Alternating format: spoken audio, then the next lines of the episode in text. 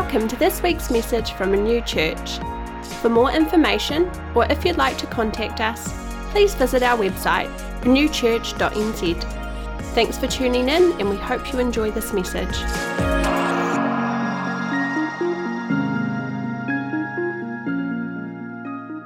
It's just an awesome privilege to be able to share uh, out of the word of the Lord with you guys this morning and to address some of the issues that we are facing as a nation currently. So, a few mm, weeks ago, I did a one off message called Jesus Centric, and it was all about how to have Jesus at the center of our lives uh, during times of shaking, during times of upheaval. And I purposely made it a little bit ambiguous. I sort of uh, made a bit of a, a, challenge to myself not to use the word vaccination at all during that whole entire message. And I did it. I was so proud of myself um, because I knew back then whatever I said, there was going to be someone somewhere that I upset.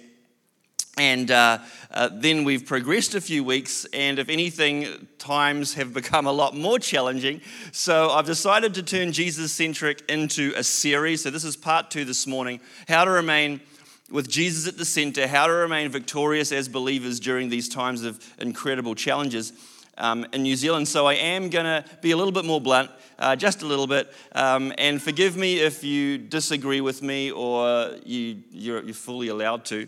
Please just don't hate me for it. I'm trying the best I can. It is a huge uh, challenge, and myself and Christy, and uh, on behalf of our oversight team, we want to acknowledge those of you that right now it is extremely, extremely difficult, especially those that are in the education sector and those that are in the health sector, those that are in the retail sector, um, board of trustees people. Um, it's just an incredibly hard time. And our hearts, as, as, your church leaders, so go out to you. We've never come across this sort of thing before, and our hearts are breaking for yours, um, whether we agree or disagree. Uh, our personal conviction, that's beside the point. As a church, uh, we want to stay united through this, um, but it's a huge challenge. Every pastor I've talked to, and I've been talking to a lot lately, uh, this is constantly on our on our minds. We're, we're, a lot of us, we're waking up in the middle of the night, and this is on our minds. We're, we're praying so much. Oversight teams are getting together.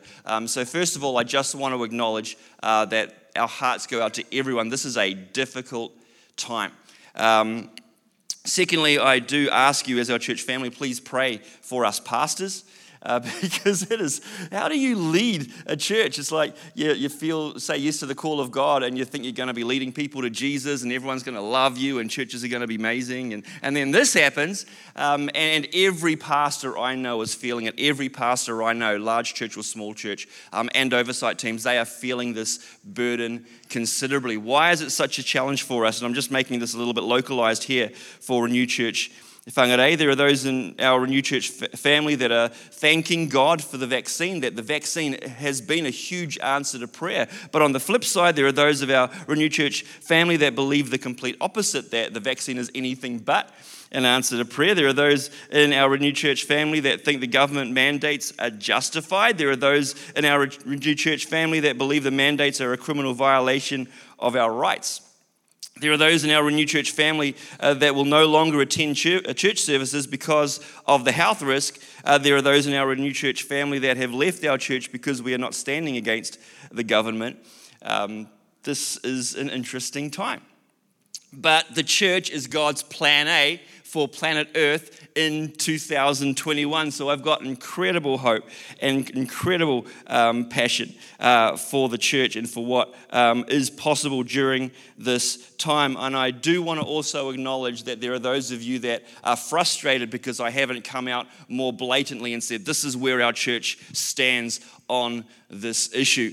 Um, and I'm probably you're probably still going to be disappointed at the end of this, this message. Um, why are we taking our time? Because we have got time. The traffic lights um, scenario won't kick in in Whangarei for uh, many weeks yet, and that's the best case scenario for that. Uh, but we are absolutely praying hard as, as pastors and as an oversight team. We are talking hard. I'm ringing pastors all over the place um, large church, campus church pastors, um, smaller church pastors. We, we, are talking, we are praying. Um, been emailing our external advisors. I'm, I'm asking everyone I can. So I can promise you today that we are praying, um, that we are gathering as much information, we're getting counsel from wise, credible people, um, and we have time to do this the best we can, make the, the best of a very challenging situation.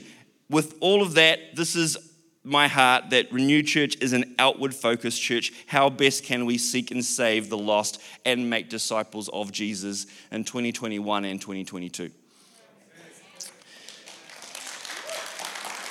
Whew. So I was saying, Christy, this, this message is either going to crash and burn big time or everyone's just going to be really uplifted. So, um, and James 1, verse 2 to 4, just want to remind you of this. My fellow believers, when it seems as though you are facing nothing but difficulty, see it as an invaluable opportunity to experience the greatest joy you can. For you know that when your faith is tested, it stirs up in you the power of endurance, and then as your endurance grows even stronger, it will release perfection into every part of your being until there is nothing missing and nothing lacking. Right now, we have the opportunity as individuals, as Renew Church, to, to become more mature, to put into practice every single um, sermon we've ever heard on uh, being encouraged and standing firm and having deep roots, all of those things. Uh, we can be authentic in our Christian walk right now. We have that opportunity. But on the flip side of that, we've, we've got to be real and authentic with ourselves because you don't really know what's in my heart. I don't really know unless I'm placed in a time of shaking, of upheaval, and then what is on the inside of my heart comes out, and then I can see the real state of my heart. I loved the video that Eddie played last week of um, you know, people that are struggling through life, and what we look like in the inside is sometimes very ugly. That's why we absolutely need Jesus to regenerate and recreate it in us uh, as a new creation. So, in times of shaking, you can have a bucket of water. You will not know what's in that bucket of water until it's shaken, then uh, what's on the inside spills out. I do think in this time there is a lot of fear uh, that's being exposed in people's lives. Uh, the shallowness of some of our faith is being exposed, and also uh, rebellious hearts are being exposed as well. Um, but again, we can use this time to, to come before God, to, to, to give our lives afresh to God and say, Jesus, this is the state of my heart. Please come and, and heal me. I repent. I ask for your forgiveness. Create in me a clean heart. So we can make the most of this opportunity. That's my introduction. I want to talk about 1 Peter And First Peter in the Bible as an incredible book. It's written to the non Jewish, the Gentile believers, in a time where there was so much persecution, there was so much shaking, there was so much upheaval, um, there was an ungodly government, and, these, these Christians were, were struggling with how to, to live in that uh, atmosphere, in, in that culture very, very similar to us. And Peter writes an incredible book. Please read it for homework, First Peter um, how to, he gives some real practical advice how to live as triumphant believers during times when there is a lot of disagreement, there is a lot of division, uh, there is a, a, lot of persecution, um, and in a, a, culture and society and a government that is uh, ungodly and anti Christian. So please read that for homework. I just want to read um, one verse, and this is a preacher's dream verse because it's got four points in the one verse. So it's just like your sermon outline right there. 1 Peter 2:17. Show proper respect to everyone, love the family of believers, fear God, honor the emperor. Remember, this is written to believers in a situation very similar to the situation that we're facing. Obviously, a different era, different time, different country, but some of the same challenges absolutely. Show proper respect to everyone, love the family of believers, fear God, honor the emperor. So, point number one show proper respect to everyone. Respect means a feeling of deep admiration for someone. Respect, a feeling of deep admiration for someone, not just having a deep admiration for someone who agrees with you, but having a deep admiration for people that disagree with you. David Willis puts it this way One of the truest signs of maturity is the ability to disagree with someone while still remaining respectful. One of the truest signs of maturity in, is the ability to disagree with someone while still remaining respectful. What we are seeing, however, in this time and in this climate, we're thinking that if someone disagrees with us, then that is license for us to disrespect that person. We're never given that, that choice as believers. Absolutely not. What does it say? Show proper respect to only the people that agree with you? Show proper respect to everyone. As Jesus' followers, we are called and even commanded to, to respect all people, to have deep admiration for those people that even disagree with you. And if ever there was an opportunity to put that into practice, it's right now.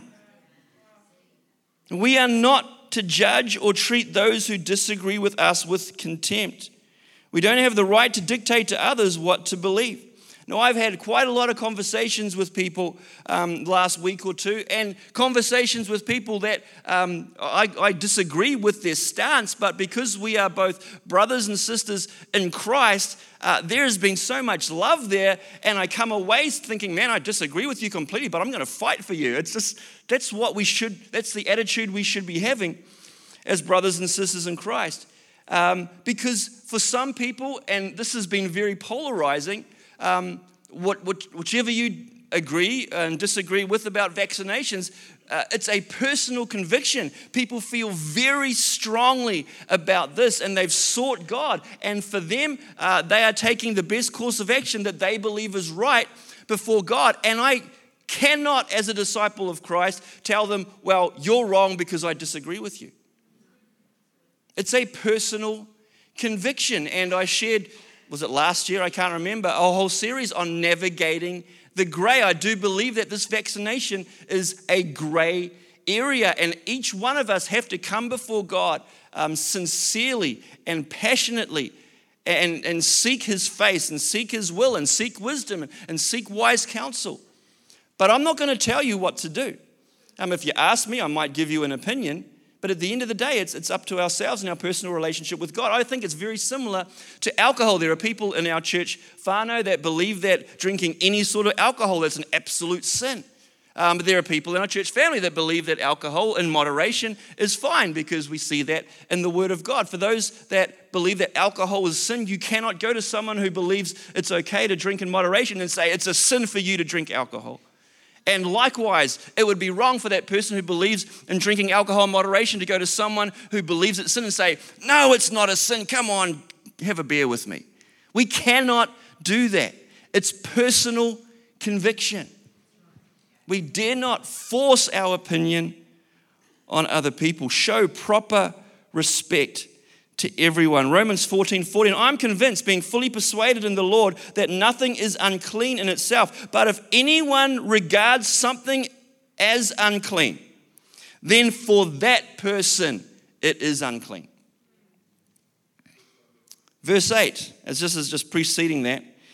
If we live, it's to honor the Lord. If we die, it's to honor the Lord. So whether we live or die, we belong to the Lord. Christ died and rose again for this very purpose, to be the Lord both of the living and the dead. So why do you condemn another believer? Why do you look down on another believer? Remember, we will all stand before the judgment seat of God. Yes, each of us will give a personal account of God to God. So let's stop condemning each other. Decide instead to live in such a way that you will not cause another believer to stumble and fall. Show proper respect to everyone. Again, I'm, i want to say it quite strongly. There are some uh, Christians that are behaving incredibly badly right now. Stop it. Number two, love the family of believers. Love the family of believers. So remember, this is uh, First Peter. He's talking to, about to Christians how to live in a culture very similar uh, to, to what we're facing. First one is show proper respect to everyone. Number two, love the family of believers. Love your church, whānau. What, what's a, a healthy functional family do? How do they, they live? They love spending time together. They uphold one another. They defend each other. Yes, there are fights. Yeah, there are arguments, but um, based on our family life, you know, those arguments are pretty fleeting. And then you love each other pretty quickly after that. You do things to, to, together. You share, you serve, you do chores. It's, it's a healthy, functional family during this time. We can still always remain functional and healthy as a church family. Show, uh, sorry, love the family of believers. Um, whether you think that we're in the end times or not, it's, it's completely up to you. But there is a verse in there about that that says the love of most will grow cold. And, and that's what I think we're seeing. Uh, a, lot of, a lot of people, their love for the church um, is just growing cold. And, and we dare not compromise and think that church is no big deal anymore. Uh, I think we need to fight for, for church. Um, we need to fight for gathering together. We need, to, we need to fight for, even if it's not in person, online, and, and not neglect the gathering together of the saints. Love the family of believers. John 13, 34 to 35. So I give you now a new commandment, says Jesus. Love each other just as much as I have loved you. For when you demonstrate the same love I have for you by loving one another, everyone will know that you are my true followers. The one characteristic of believers that will make the biggest impact in the world is our genuine love for one another. Our genuine love. So, number one, show proper respect to everyone, and then love the family of believers. You know, give into the family of believers. I know a, pastor in, in Fiji, and um, there's, there's not a lot of money to go around over there at the moment. But so his kids are working jobs and earning extra money so that their dad can continue pastoring, sacrificing uh, for their family and for the family of believers. And um, no, there are those that have legitimate reasons uh, not to attend at the moment, um, and, and a lot of people in our service teams are choosing not to attend. Um, if you are passionate about uh, Renew Church, there are, are, a lot of spaces uh, to serve. We need people on service teams. So there are connect cards, go to the info desk. That would be a huge blessing to, to love the body of, of Renew Church, uh, the body of Christ, um, if you attend here in that way. Number three, fear God, which is a, a, a topic that we hardly hear about these days. Remember again, Peter's talking to the Christians in a very volatile situation with persecution and an ungodly government, very, very similar to our situation now. And, and how do we stay strong and how, how do we stay flourishing? First of all, show proper respect to everyone, love the family of believers. And he puts something that may seem a little out of place, but it's not at all fear God. What does it really mean to fear God? The fear of God definitely does not mean to be scared of God like he's some angry, volatile, unpredictable loose cannon. And uh, there are those people that, you know, that they are so afraid of God because they, maybe it's been, um, they, they've, I guess, had a, an, an, ungodly father themselves who's been harsh and unpredictable. Uh, and so they, they project that onto our Heavenly Father. Um, and you know, church history is a strange thing. We, we go from extremes, and um, there's been a lot of judgment and punishment over the years, and that's swung into um, probably our recent decades of God is loving and caring. But I think um, He is, but we've got to have a healthy fear of what is a healthy fear of God? What does it even mean to fear God? I don't think, I think the fear of God also does not mean just to have a healthy respect of a loving God as well. I think it's, it's deeper than that. So, this is just my take on it. and It comes from Hebrews 12, verse 28 and 29. Therefore, let us be grateful for receiving a kingdom that cannot be shaken, and thus let us offer to God acceptable worship with reverence and awe, for our God is a consuming fire. So, worship God with reverence and awe, for our God is a consuming fire. Fire is powerful. But as, as parents, we, we shouldn't teach our kids that that fire is to be feared, that you've got to be terrified of fire because of its power. If we did that, then just imagine how our kids would feel on their fifth birthday and you bring out a cake with, with candles and fire on it. They'd freak out. It's like, what's this? They'd be terrified. Or coming along to someone's house and it's winter and they've got a blazing fire in, in, their, dining, uh, in their, their living room, and then you'd be terrified. It's not being terrified of God. But I believe having a healthy fear of God is understanding that God is all powerful, all knowing, ever present. He's, he's, all, he's all of that. He is very, very loving, but he will judge sin. And we have to understand that. And um, the lion, the witch, and the wardrobe, they said about Aslan, who was a type of Christ, he is not a tame lion. He's not a tame lion. So we are to fear the Lord not because we're scared of him, but because of his power and response to sin. To fear the Lord is to revere God because of his character and worship him in awe because of his love. In Luke 12, verse 4 to 5, I've, I've never heard this preached in my living memory. I want to I want to speak it today.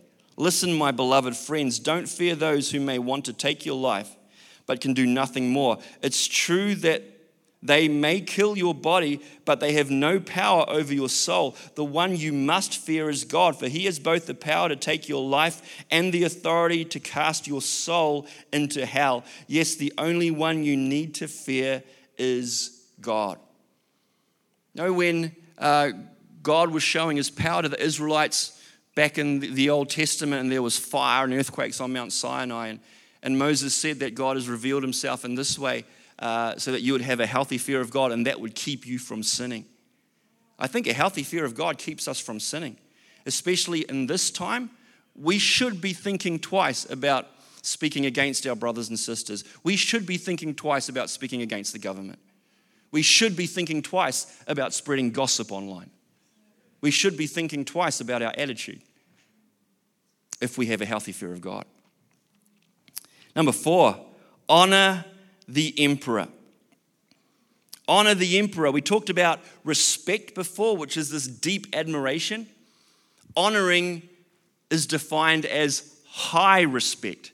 So, higher than deep admiration, to honor someone is, is, is so much more than just to respect them. And here's Peter instructing all the Christians to honor the emperor. You know who the emperor was uh, when Peter was writing this?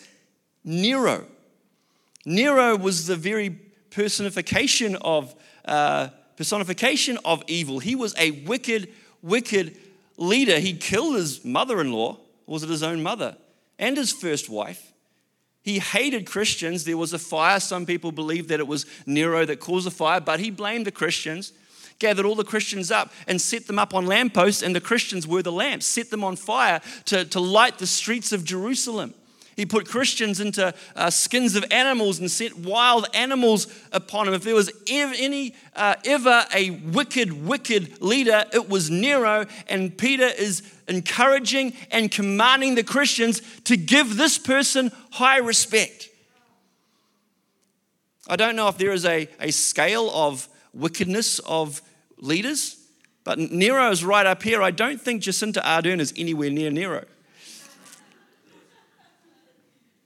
Honor the emperor. 1 Timothy 2 1 to 4. I urge you, first of all, to pray for all people. Ask God to help them, intercede on their behalf, and give thanks for them.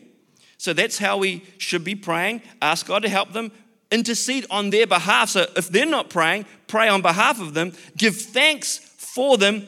Pray this way for kings and all who are in authority so that we can live peaceful and quiet lives marked by godliness and dignity. This is good and pleases God our Savior, who wants everyone to be saved and to understand the truth. Pray in this way for Jacinda Ardern. Now, I, I was talking to a pastor this week and he was praying for the government during his church service last Sunday, and people walked out upset because he was praying for Jacinda. And yet, we see right throughout the Bible, we are called to honor and respect. To respect someone and to honor someone does not mean that you agree with them. I personally, and this is a personal belief, I think the mandates are very, very heavy handed. You know, if I was Prime Minister, I wouldn't be doing it that way. So it's okay to disagree, but it's not okay to dishonor. So we are to bless. I mean, you know, how many of us have been prime minister? How many of us have, have understand the pressures? You know, I, I understand what it's like to lead a small church, and the pressures and the stresses are, are huge. And I, I assume that Jacinda hasn't got a close relationship with God. So even trying to lead a country without grace, without the power of the Holy Spirit, be near impossible. And we as believers are called to pray for our civil leaders. We're not called to agree with them, but we are called to pray for them. And there's a whole other sermon I want to preach sometime on Romans 13 uh, about all of this. But I do want to say this in, in, passing. I won't be able to give it justice this morning, but is there a place for civil disobedience? We see in the Bible, absolutely. The apostles, apostles preached, even though the authorities told them that they shouldn't. Daniel, right after the law was made not to pray, he continued praying. Um, Shadrach, Meshach, and Abednego, when they were told to worship an idol, um, they didn't bow down and worship the idol. Personally, again, and this is my personal opinion, I don't think New Zealand has crossed a line where the gospel is being directly challenged and violated yet. But that's my personal opinion. Now, some believe absolutely our civil rights have been violated. You know, last week, Eddie preached an incredible message, and he preached out and he uh, quoted the Passion Translation. And he said, You know, if you guys disagree with the Passion Translation, just take it up with Simon.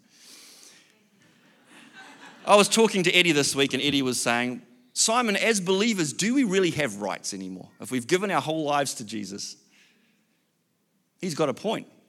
And if you've got a problem with that, take it up with Eddie after the service.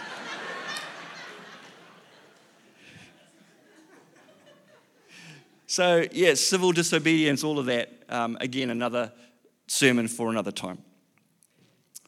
So, in conclusion, and again, talking about rights and citizenship and all of that, um, I want to say remember where your home is. We are, we are citizens of heaven first and foremost, obviously, we're citizens of New Zealand. But as believers, more importantly, we are citizens of heaven. Ephesians 3, verse 20. But we are citizens of heaven where the Lord Jesus Christ lives, and we are eagerly waiting for him to return as our Savior. Our citizenship is in heaven. We are heaven bound. Heaven is our home. Just imagine that. We are citizens of heaven. The kingdom of heaven, that is so exciting. We're running our race and towards the finish line. And I think during this time, unfortunately, we are more consumed with being citizens of New Zealand than we are understanding the concept and the truth that we're citizens of heaven. Because when we truly are citizens of heaven, it does change the way we think about this. So, in conclusion, and we're going to take communion soon, Going to get a couple of the oversight team guys to come up, and I'll, I'll tell you when that is. I want to talk about the Moravian Christians who was around in like the 1700s. And they started a prayer meeting that lasted hundreds of years. I don't know if it's even still going. And, and I think there were only like about 600 people or so, very small. Um, but most of them left everything and went onto the mission field. It's an incredible story. Moravia is like modern day Czechoslovakia. I just want to read this story because it just it really, really challenges me. Two young Moravians heard of an island in the West Indies where an atheist British owner had up to 3,000 slaves. And the owner had said, No preacher, no clergyman will ever stay on this island. If he's shipwrecked, we will keep him in a separate house until he has to leave. But he's never going to talk to any of us or my slaves about God. I'm through with all of that nonsense. 3,000 slaves from the jungles of Africa brought to an island in the Atlantic and there to live and die without hearing about Christ. Two young Germans in their 20s from the Moravians heard about their plight. They sold themselves to the British planter for the standard price of a male slave and used the money they received for their sale to purchase passage to the West Indies. The Moravian community came to see the two lads off who would never again return, having freely sold themselves into a lifetime of slavery. As a member of the slave community, they would witness as Christians to the love of God. Family members were emotional, weeping. Were, was their extreme sacrifice wise? Was it necessary? As the ship slipped away with the tide and the gap widened, the young men saw the widening gap.